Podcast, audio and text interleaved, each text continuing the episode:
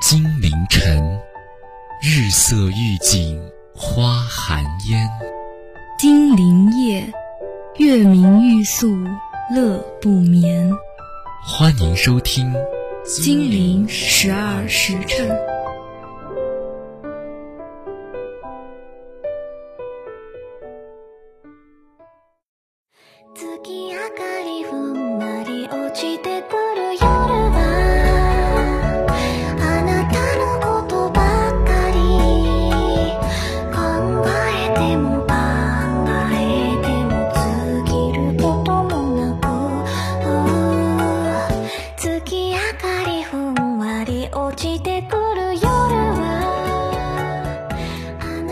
朋友们，大家好，欢迎收听本期的《金陵十二时辰》，我是小波雷曼，我是小波旭野。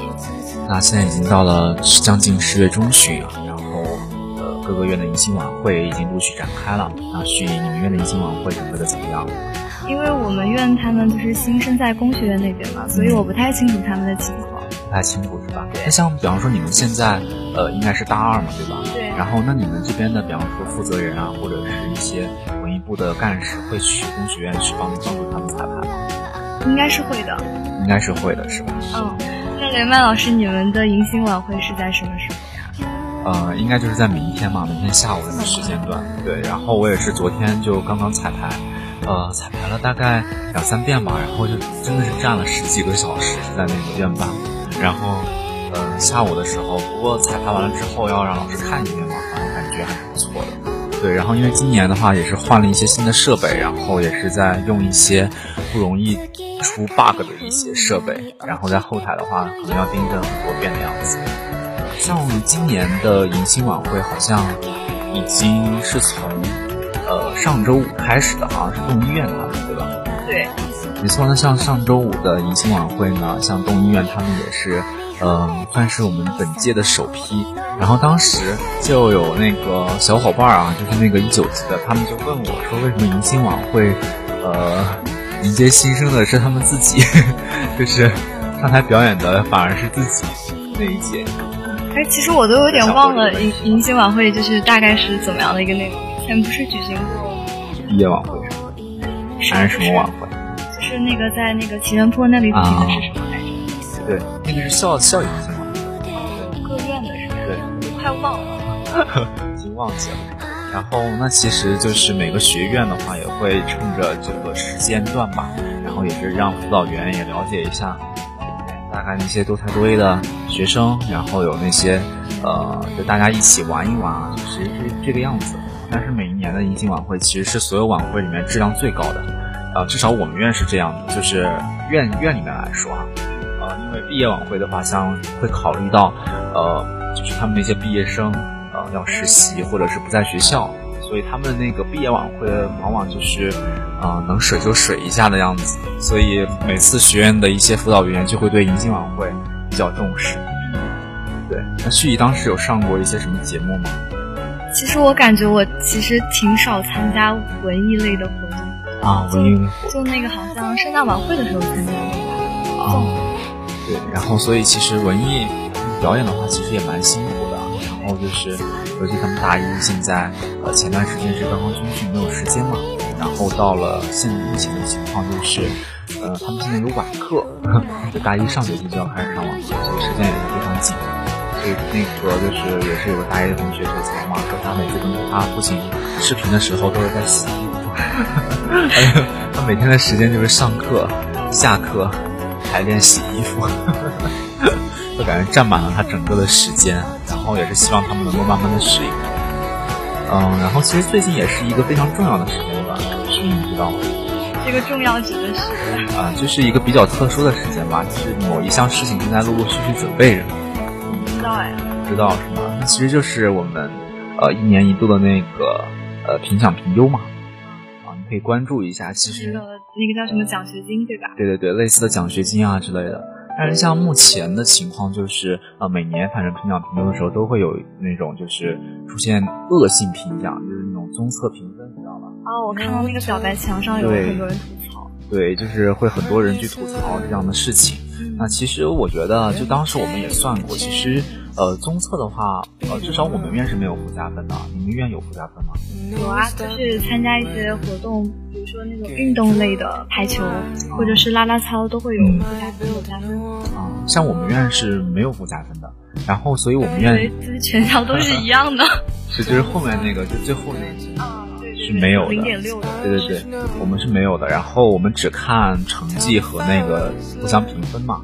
所以其实同学互评的这个也还是蛮大的。然后呢，就是发现就是呃，其实我们院百分之五十的学习成绩啊，再加百分之五十的呃辅导员老师打分、班主任打分、同学互评，就这样算下来，其实感觉对。那像我们院这种没有附加分的情况，就是呃同学互评将近会占到百分之一的样子。你想，就每个人如果是给六十分，是零点六，对吧？然后那像每个人给呃。一百分的话就是零点零点呃，就一一分这个样子，所以其实还差别蛮大的。对，确实。所以他们有些人就会反映这个问题，但实际上我觉得，呃，怎么样避免这种恶性互评，其实真的很难去说，因为不同的人对评价其实是不一样的。而且像学校这种控制评分的情况，就是它最低分是六，其实让人们就会感觉，嗯，即便给低分也是及格。所以即便去抓住你说是恶性评分的样子，但是给所有人六十分、六十一分，但是好像也不能就是说你就是在恶性评分，你也可以说就是觉得有些地方做的不好或者怎么样。所以我觉得像处理同学关系这方面，还是要多多少少去注意一点啊，因为毕竟呃评奖评优这方面也是挺重要的。去像你们学院有什么就是一些自己的奖学金，或者是一些名人企业奖学金之类的？我们好像没有额外的什么，这个学校那两项。呃，就是国家奖学金那些有是吧？对，国奖和那个。然后因为我当时那个大大二的时候，班转过来一个水产的同学。然后他说他们学院是没有国奖的，然后我当时都非常惊讶啊！我一直以为就是这些东西都是全校一样的，但 实际上没有。然后我当时也很惊讶，然后那个就很惨。其实那个同学他当时是他们专业第一名嘛，然后转过来的，然后结果就是当时没有拿国奖，然后结果转过来之后，今年，呃，他其实成绩还可以的，然后就是能保营养的。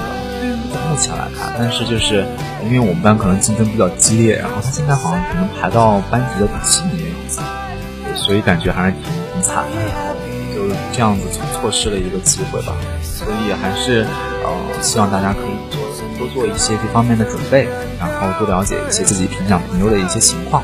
好的，呢，下面为大家播报一下本周的天气情况。十月十六日，周三，天气是多云，最低温度十三度，最高温度十八度，北风一级。十月十七日，周四，天气是晴，最低温度十三度，最高温度二十一度，西北风一级。十月十八日，周五，天气是晴，最低温度十二度，最高温度二十三度，北风一级。呃，那像我觉得，其实今天的。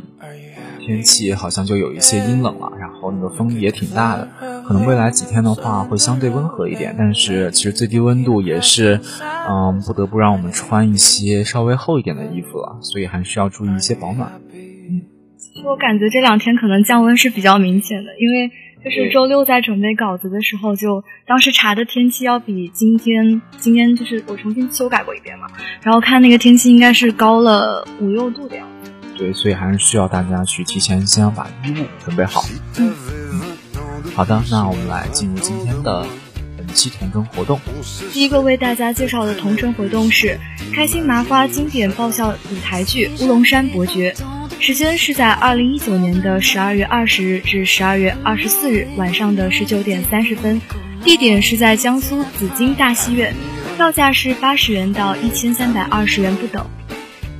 一个无工作、无房子、无车子的三无青年，谢谢，在三十岁的生日，忽然得到了巨额的遗产，又阴差阳错的被误认为银行抢劫犯而被警方通缉。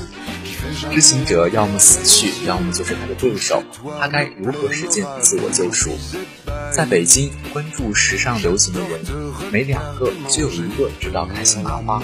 作为一家。娱乐文化传媒公司开心麻花以为人民娱乐为宗旨，把智慧与快乐凝成舞台剧。二零一三年首创贺岁舞台剧概念，并在此后十三年时间里，陆续推出了二十六部舞台剧，逐步形成了独有的喜剧特色。精彩的故事、动人的情怀、智慧犀利的盘点、新颖独特的喜剧风格，这些已经成为了开心麻花的核心标签。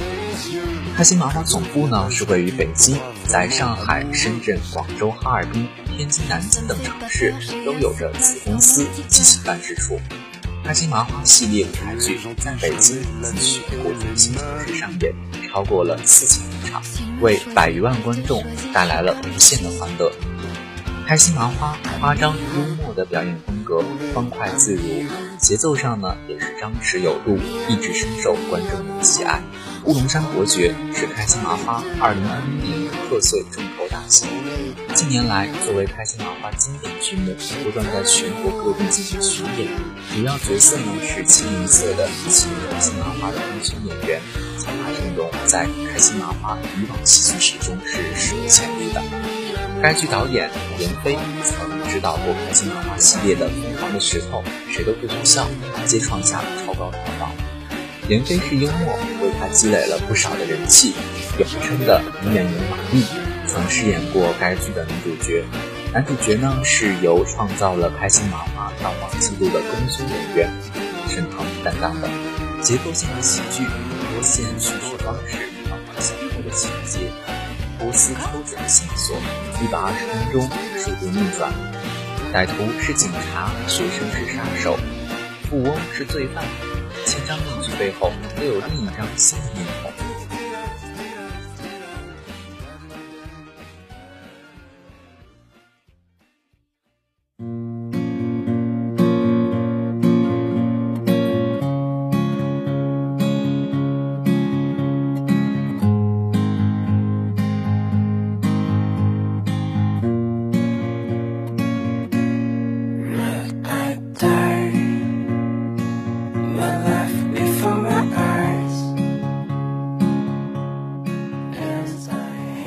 下面为大家介绍的是本周第二个同城活动——快乐在路上，于得水 Mr. Donkey 荒诞喜剧。时间呢是在二零一九年的十一月十六日至十一月十七日晚七点三十分，地点是江苏大剧院戏剧厅，票价是一百元至五百八十元不等。民国时期的一个乡村学校，由于严重缺水，校长将一头驴虚报成英语老师来为学校挑水。面临上级的检查，大家决定让一个铁匠来冒充这个叫驴得水的英语老师。但是上级却对这位驴老师刨根问底，眼看事情就要败露，大家只能用更多的谎言去弥补。于是事件的发展越来越超乎校长和老师们的预料。智乐会口碑佳作《驴得水》被许多剧迷称为神剧。该剧的舞美制作还原了民国时期的场景，但不仅仅是场景，人设与关系、灯光与音效、舞美也把观众带回到了多年前。虽然服装和道具与现代相差甚远，但不变的是对人性的剖析与拷问。它的尖刻和智慧表达深入人心，是一部幽默中有酸楚、荒诞中有反思的作品。极端的情景凸显了人物的复杂性。剧中荒诞不经的故事，黑色幽默的讽刺，尖锐不留情面的影射，准确无误地戳中了观众们的神经。喜爱驴得水的观众们将其称为神剧。舞台上的让子弹飞，话剧界的泰囧，这些称号不仅因为本剧良好的口碑和巡演后引发的热烈议论，同时也反映了驴得水的票房奇迹。有人说它是今年话剧界最具诚意的一部作品，也有人说它是八零后新锐剧作者在世俗之外的一次集体回归。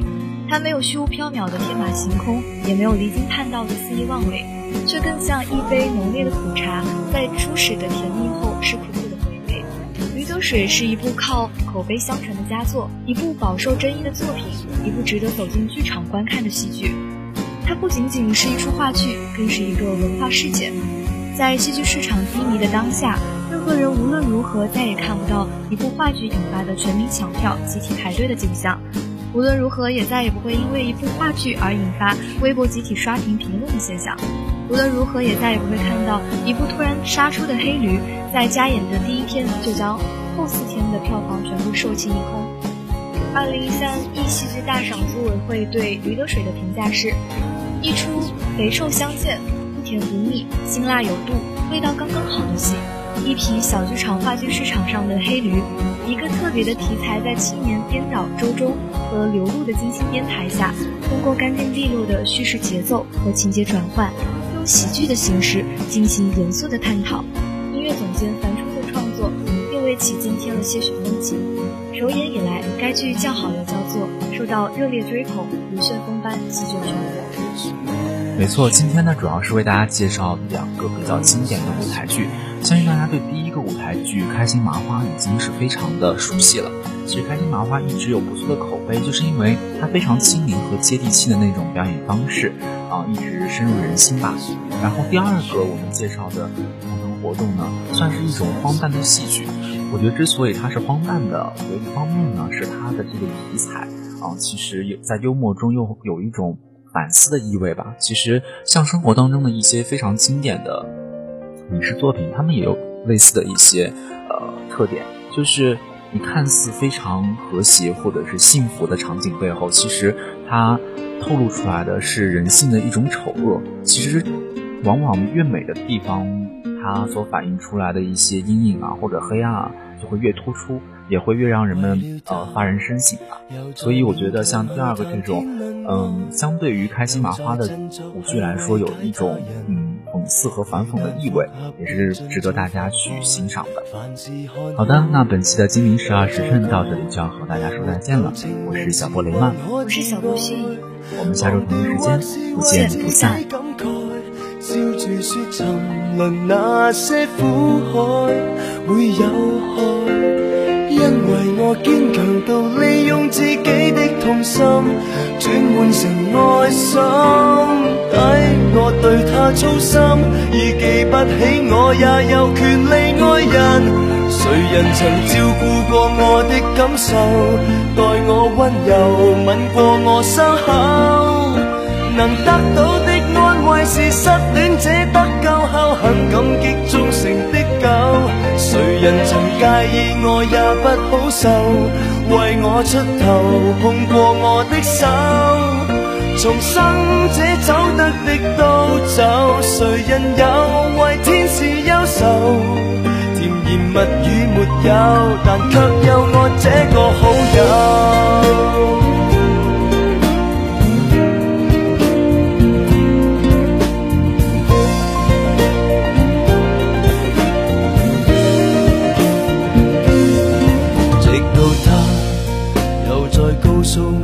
身被爱，又再看透了我的将来。